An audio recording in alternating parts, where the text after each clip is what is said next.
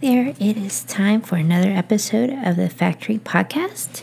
And we'll just do a short reading today, which is from Tuesday, February 1st, 1977, of Andy Warhol's uh, diaries. So on that particular day, it says Joe Dallesandro came by $60 for lunch. I asked him how his brother Bobby had really died and he finally changed it from an accident, he said it was originally, to what really happened. Bobby hung himself. Joe was quiet at lunch. Finally got to bed early for a night. The cold wave is the big news, and the gas shortage they're really playing up. Thank you so much.